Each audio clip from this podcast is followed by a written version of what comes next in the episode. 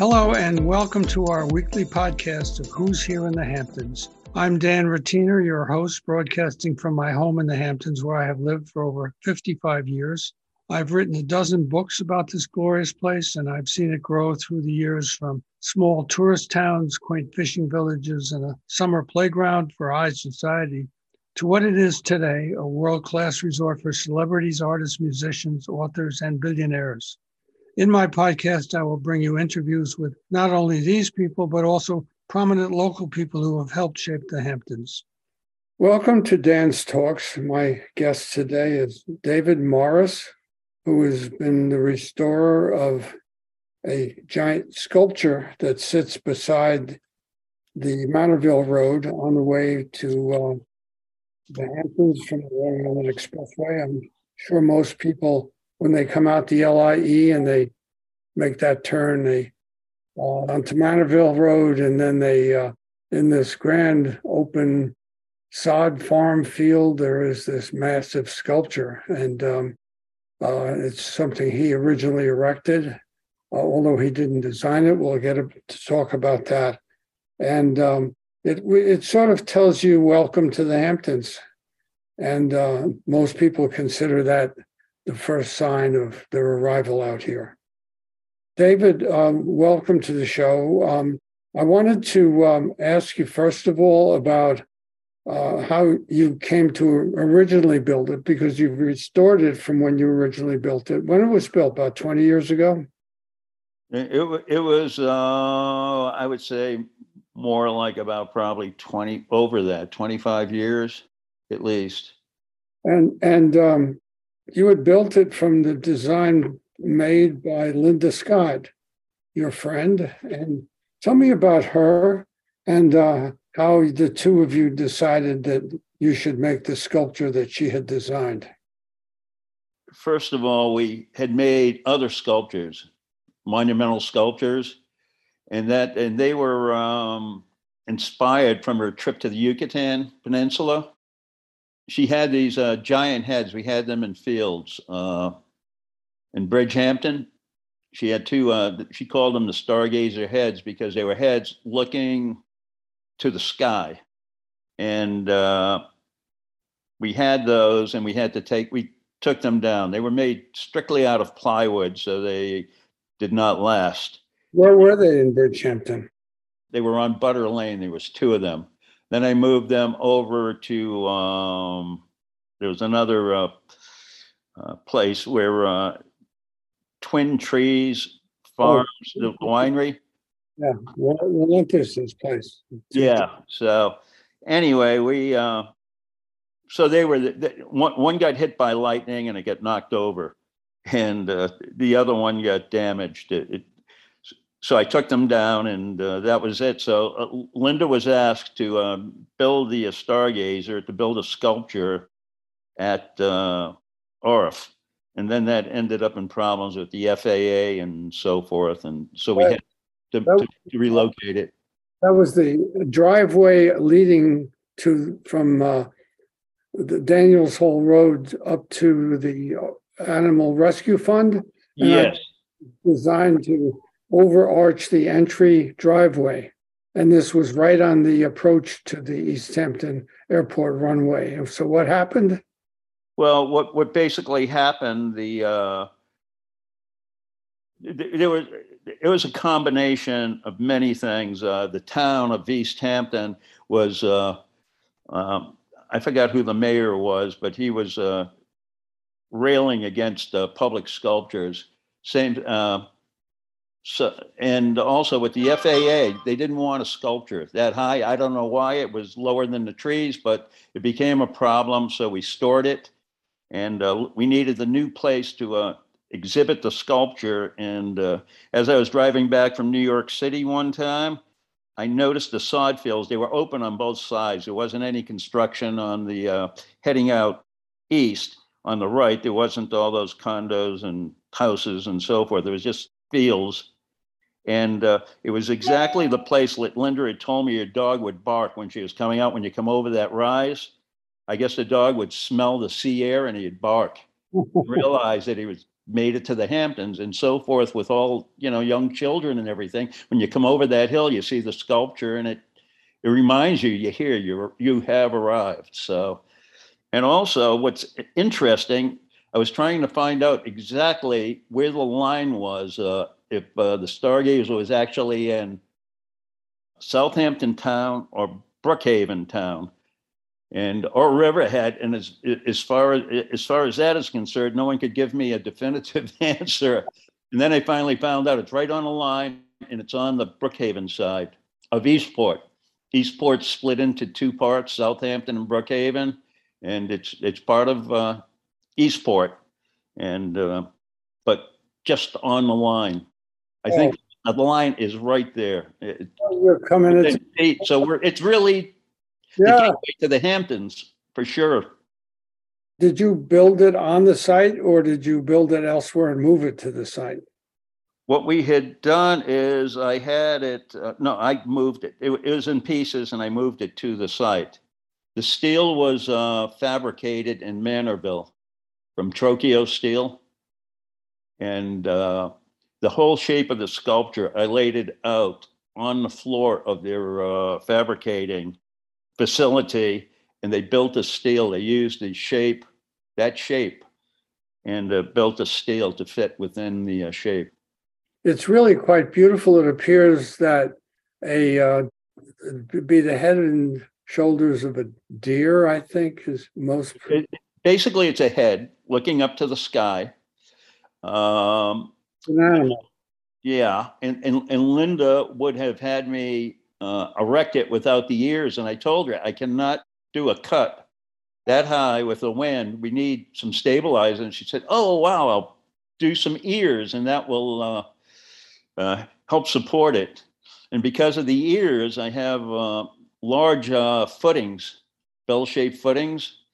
So we have compression and tension, and that's what really supports it. The ears, How tall does it rise up? 50 feet. Wow. Yeah, you sure. everyone sees it. And it fell into disrepair after 20 years or so. And and um, what were the causes of that? Um, well, basically, when we first, uh, you know, because of uh, the budget, we were, we were looking at different ways to uh, cover it, different coverings. And uh, a friend of mine uh, who helped uh, construct it the first time, a gentleman by the name of George Kafori, knew uh, Eddie Churros, stucco of the Hamptons. And that's when the Dryvit first came out. That's uh, synthetic stucco Mhm. we used that. It was, but uh, unfortunately, that system failed. Had a lot of faults in it. It, it, it was it, it was porous and also uh, water get in. I had problems with uh, uh, birds. Woodpeckers made holes in the top. Water once water get in, it deteriorated the plywood. So how did you? I mean, it's a ma- massive effort. Uh, Linda uh, passed away some years ago, Yes, and uh, it must have been in this sort of disrepair at the time. She must have talked to you about fixing it. We did. We repaired it, and she, um, we tried to repair it. You know, we did. We had some success, and uh, you know, we're very thankful to the Hampton Jitney. Geoff Lynch gave, you know, donated money, you know, to keep the repairs going. But ultimately, after she passed away, it just deteriorated at a very rapid rate. Did you ever consider just uh, thinking, well, that's that, and take it away? The, the thought did cross my mind. but but but then I thought Linda would uh, haunt me if I did that. So I recall um, Linda well. She was a beautiful woman, and she was also a painter. I uh, remember her taking me to a barn where she had her work in progress, and it was, she was a very prolific uh, artist. she, she was. She's a great draftsperson. Uh, she liked to draw. She was draw. She would draw every day, and uh, she would paint. And she liked painting large also. Uh, Many of her paintings were uh, were about seven by nine, or you know, the larger ones that were over eight feet, eight by tens. They were they were a real problem to move around. I, I don't know how many times I took door jams and doors off just to get the paintings out of the building. So how did you proceed to finally get this thing rebuilt? It must have cost quite a bit of money to do it better and do it right and it takes some time, but was also your effort and the, the material. What, how is the material different? Uh, uh, okay, what you know, I basically stripped everything down to the steel. We uh, we cleaned the steel, we painted it, we coated it with a special uh, rust preservative, high rust preservative. Uh, then we basically built it the same way, but this time the stucco of the Hamptons, we used the same person, Eddie Kuros, and we uh, we added uh, drain board to it. We added uh, you know different layers, like three more layers to it, and then he used real stucco this particular time with uh, meshing. So, What do you think it, its lifespan will be this time? uh, from what he from what he told me, in similar projects he's not he has done on buildings, he thought it would go forty to fifty years. That'd be great. Yeah, I will not be around. Someone else will have to take care of it. What's your background that enabled you to know how to make something this fifty foot tall stay stay up and last even twenty years? Were you trained as an as a in in, in engineering? I had I had gone to school for civil engineering, Roger Williams University, and uh, my uh, father had a, uh construction business, and also uh, my best friend, his father was uh, had a construction business, industrial contracting. So I did quite a bit of work for them, and uh, participated in building glass factories actually. So there's a lot. I have a lot of experience with giant footings and uh, steel. So. Where was this? But where was the work done that you did earlier? For, for what's that? The, uh, cons- The things you did for your your your father and your. oh, that was, that was in Rhode Island. We did work in, uh, we, we did work in, um, uh, Connecticut, in Dayville, Connecticut, Knox Glass. I, I don't know if it exists anymore, but anyway. How did you come to meet Linda? Uh, that was, I was involved in a, uh, a group, uh, this, uh, city yoga group. And she had a friend, Sheila Isham and Heyward Isham. And Heyward Isham, he was a former uh, ambassador. Yeah, I know the name. and um, he knew Linda. He was also involved with the the yoga, and uh, my ex-wife was uh, painted a, a series of murals for uh, Swami Muktananda. They were in the uh, ashram uh, meditation hall. They were all women saints, and Linda had loved her painting.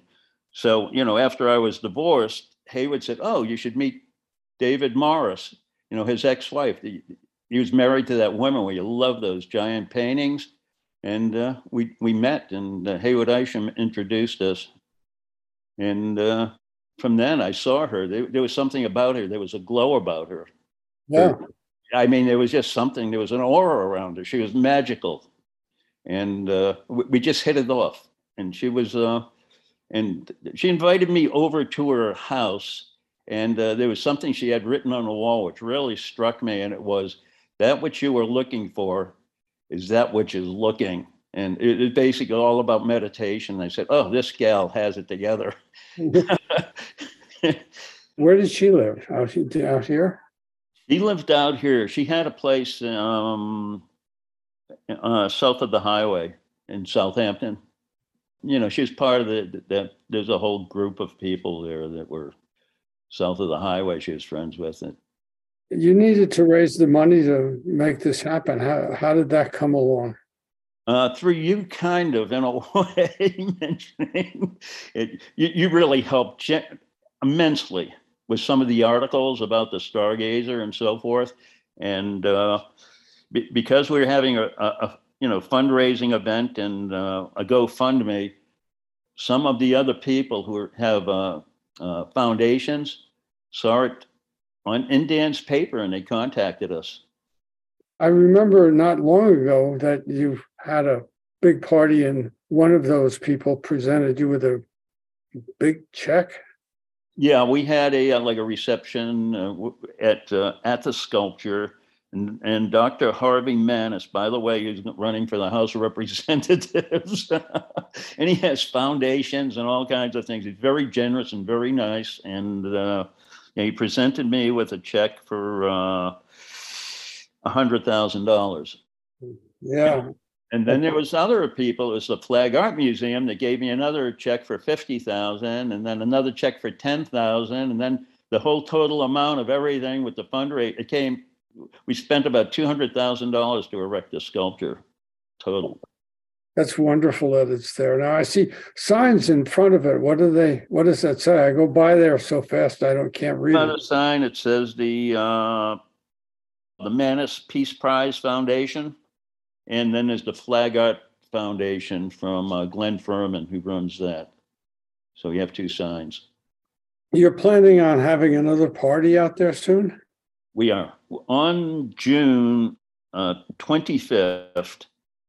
We're going to have a, a reception, small reception for, you know, for uh, Harvey Manes and whoever, you know, some of the donors. What time? Is this June twenty-five? 25, yes. You're invited. Uh, it'll, it'll be small. It's, you know, champagne and, you know, some hors d'oeuvres. What time? Uh, we haven't quite figured that out. It's in the process. Okay, well, We're in, the it's in the works and, uh, so it'll be, it'll be small, it'll be sweet. And then later he wants to do a uh, fundraiser so we can get lighting and so forth, in ground up lighting. But we'll have that in July sometime. oh, nice. That'll be nice too.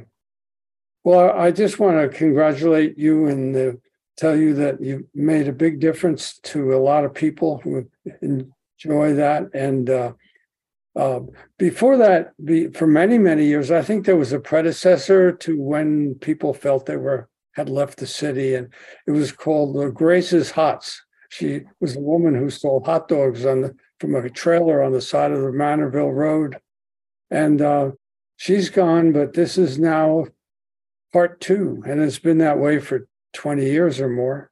And I want to thank you for being on my podcast, and we'll be out there, and I'll see you that time. Thanks. Oh, you know, we thank you. You've been so helpful, you know, you've been so gracious. You're a perfect gentleman and, you know, Linda, Linda's up there thanking you, definitely. Linda loves you. She, she thought you were the greatest, by the way. That's what I thought she was too. Yeah. Thanks for- and thanks for being on the show. Oh, too soon, Dave. All righty. Thank you, Dan. Bye.